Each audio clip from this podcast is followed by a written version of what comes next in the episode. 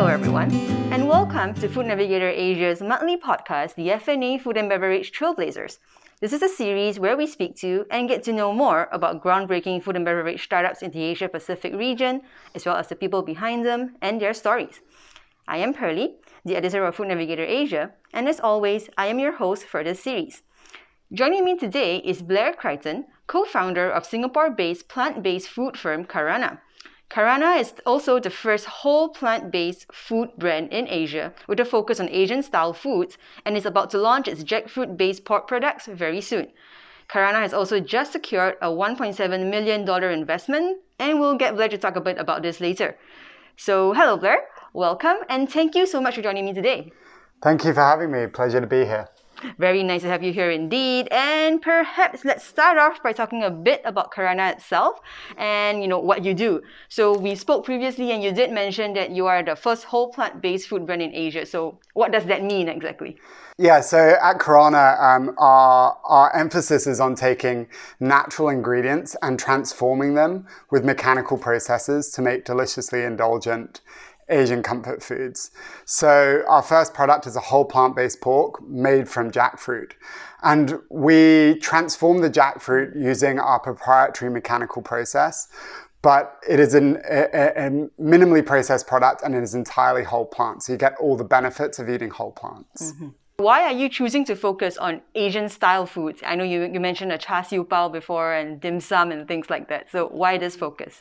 Yeah, so um, the, there are a number of reasons for this. First and foremost, it's about giving consumers foods that they love and are familiar with. And having uh, grown up in Asia, um, I missed a lot of those foods and realized they weren't really available in a, in a mm-hmm. plant-based format. So, mm-hmm. uh, you know, we, we have some great products out there, but often they're very Western focused in their mm. application. And so it was about developing something that was more designed for the local palate and giving consumers more mm-hmm. choice. Because in Asia, you know, it's still a nascent industry and there isn't a mm. lot of choice out there. So partly, uh, I guess, selfish in that I missed uh, char siu bao and, and, and various other um, some products, but, but also um, from a business perspective, mm-hmm. it, it, means you can offer something that is familiar to the mm. consumers mm. and, and that should hopefully help drive the adoption mm. of these plant-based products. And at the end of the day, we're a mission-driven company, and we mm. want more people to eat plant-based foods. So mm. uh, offering something that is familiar to them hopefully enables that. Mm-hmm. I know we've talked a little bit about this before, but perhaps for the sake of our listeners, could you share a bit more on why you've also chosen jackfruit as the first plant to work with? Yeah, so jackfruit uh, is, is an amazing ingredient, and there are a number of reasons we've chosen it. Firstly, uh, it is a scalable ingredient. So jackfruit is abundantly available, and in fact, upwards of 60% of the current jackfruit crop goes to waste. Mm-hmm. So not only is it scalable, by using it, we're addressing some food waste issues. Uh, and then on top of that, it's actually a very sustainable crop. Mm-hmm. Uh, it requires little input. It is very high yielding. Mm-hmm. It is quite uh, climate resilient. And then finally, um, we look, uh, you know, for, for crops that can help us help us make amazing products. Mm. And jackfruit has a naturally very meaty texture, mm. which we've enhanced through our mm. through our uh, methods, our mechanical processing methods. It, you know, it, it basically offers it all. It's sustainable, it's scalable, and it really gives us a great base to build on. Mm-hmm. So, you know, we're taking what nature's given us and then em- enhancing that. All right. So, um, maybe we'll move up to a little bit of a broader focus. So, mm-hmm. what are your thoughts on the main challenges that the plant based meat industry in APAC is currently facing? So, perhaps also like, you know, how Karana can make the most difference and impact here.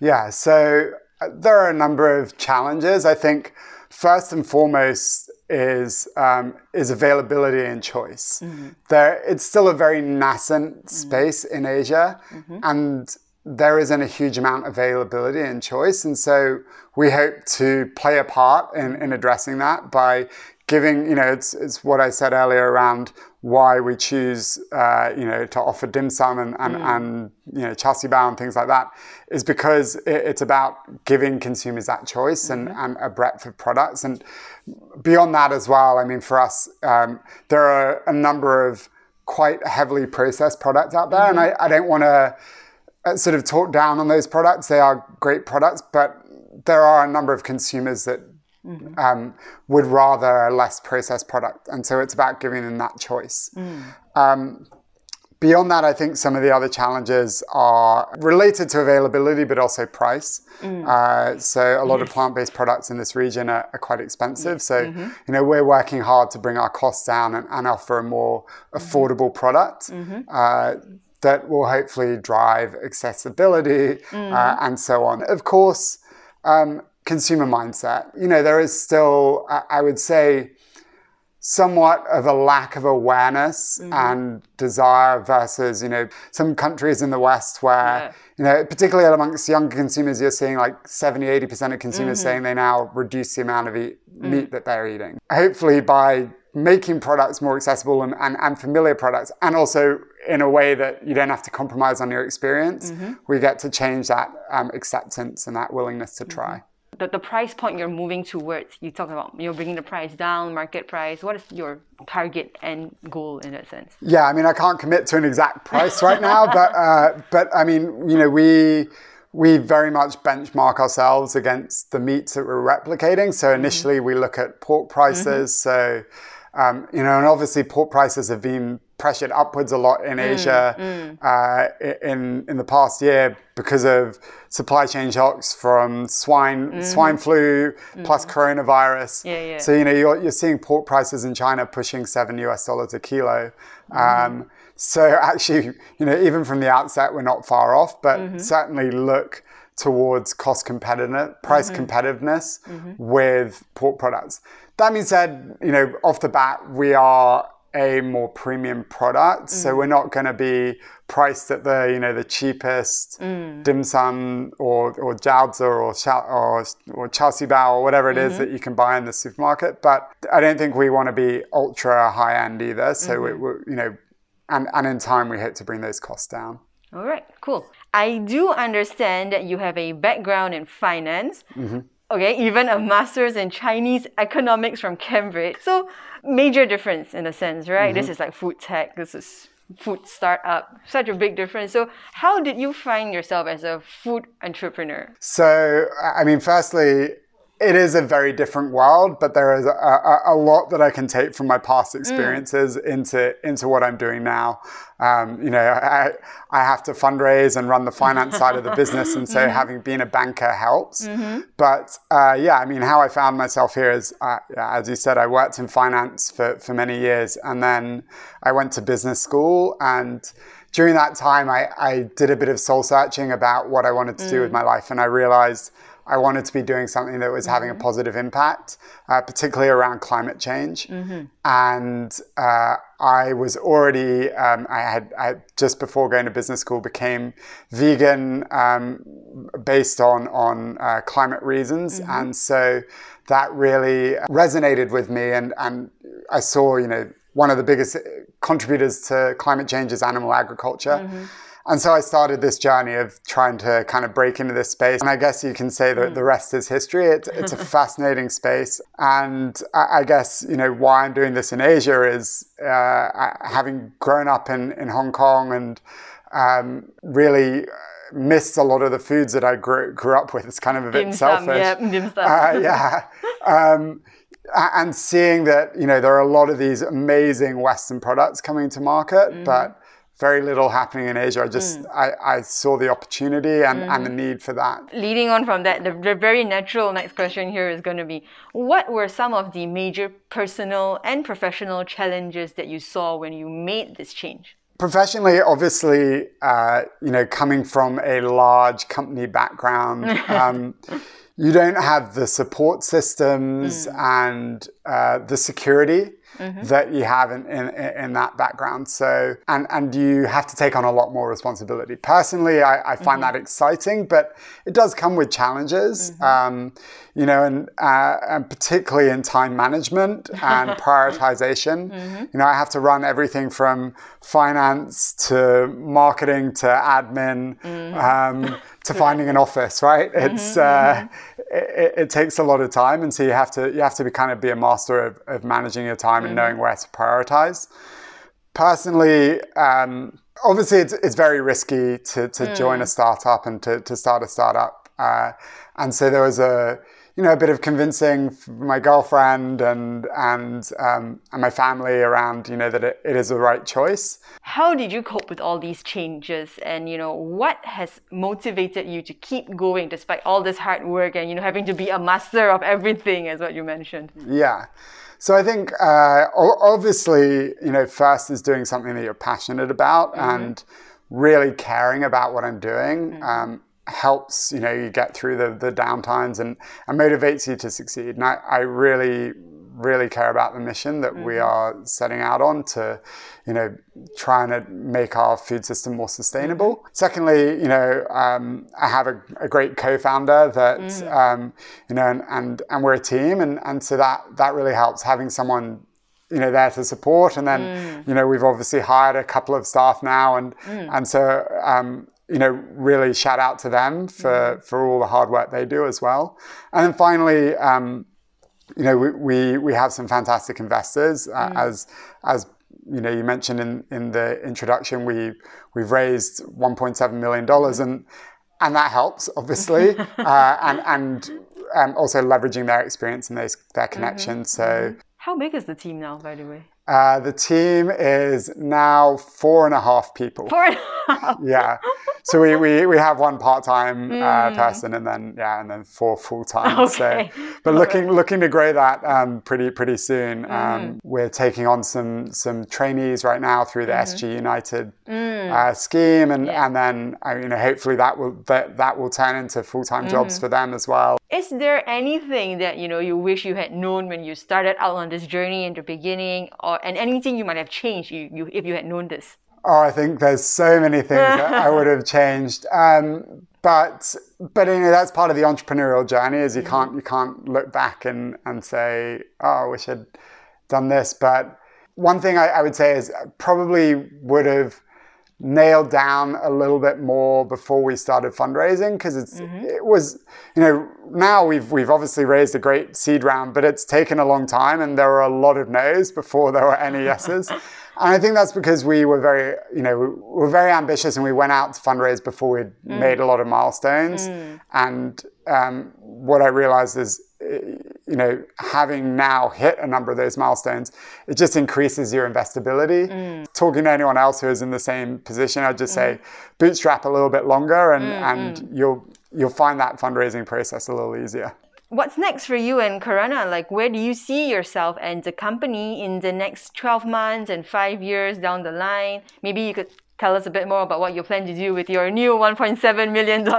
Yeah, sure. So, uh, you know, the, obviously for us, um, the focus is on bringing products to market and mm-hmm. um, and hiring a top tier team. So mm-hmm. you know that that 1.7 million dollars goes a lot towards that. Um, mm-hmm. building out a really strong team of, of industry professionals mm-hmm. and people who are passionate about our mission here in in Asia, mm-hmm. uh, as well as um, you know bringing our products to market and building our brand. Uh, and you know we're, we're really excited to be launching our products here in Singapore, but then hopefully pretty quickly expanding to other other mm. markets within the region. Um, and you know, in the in the next twelve months, that that really is the focus. Um, mm-hmm. Obviously, we continuing our product development efforts around mm. some other really interesting ingredients beyond mm. jackfruit. Mm. Uh, but uh, the, the, focus in the near term is is on mm. our on our whole plant based pork uh, made from jackfruit, but if we now transition that to the five-year mm-hmm. horizon that you asked about, obviously, um, you know, within the next five years, we'd want to have introduced a range of products mm. beyond mm. just a kind of a pork-focused product to chicken, fish, mm. um, and and a, and a range of these really interesting biodiverse mm-hmm. regional ingredients that that can be transformed. Uh, mm-hmm. and then, you know, whilst we're an Asian-based company, uh, we um, we do see it. We, we do see a lot of opportunity to be global mm-hmm. in, in our mindset, and mm-hmm. so hopefully within within the next five years, we would have expanded beyond Asia and brought authentic, great tasting, plant based Asian mm-hmm. comfort to to to the West. Um, you know, having lived in the West, I I missed a lot of my the foods from home and. Mm-hmm. Frankly, a lot of the products that were available were not very good and not very authentic. So mm-hmm. I think there's a real opportunity to bring to tap into both that that sort of mm-hmm. plant-based movement in the West, but mm-hmm. also the increased interest in international and global foods mm-hmm. and, and, authentic global foods. Mm-hmm. Anything in terms of manufacturing plants or facilities, or will you still be contracting these out for the time being? Yeah, so for, for the time being, uh, we, we look to work with, with partners mm-hmm. to, to help us with our manufacturing because mm-hmm.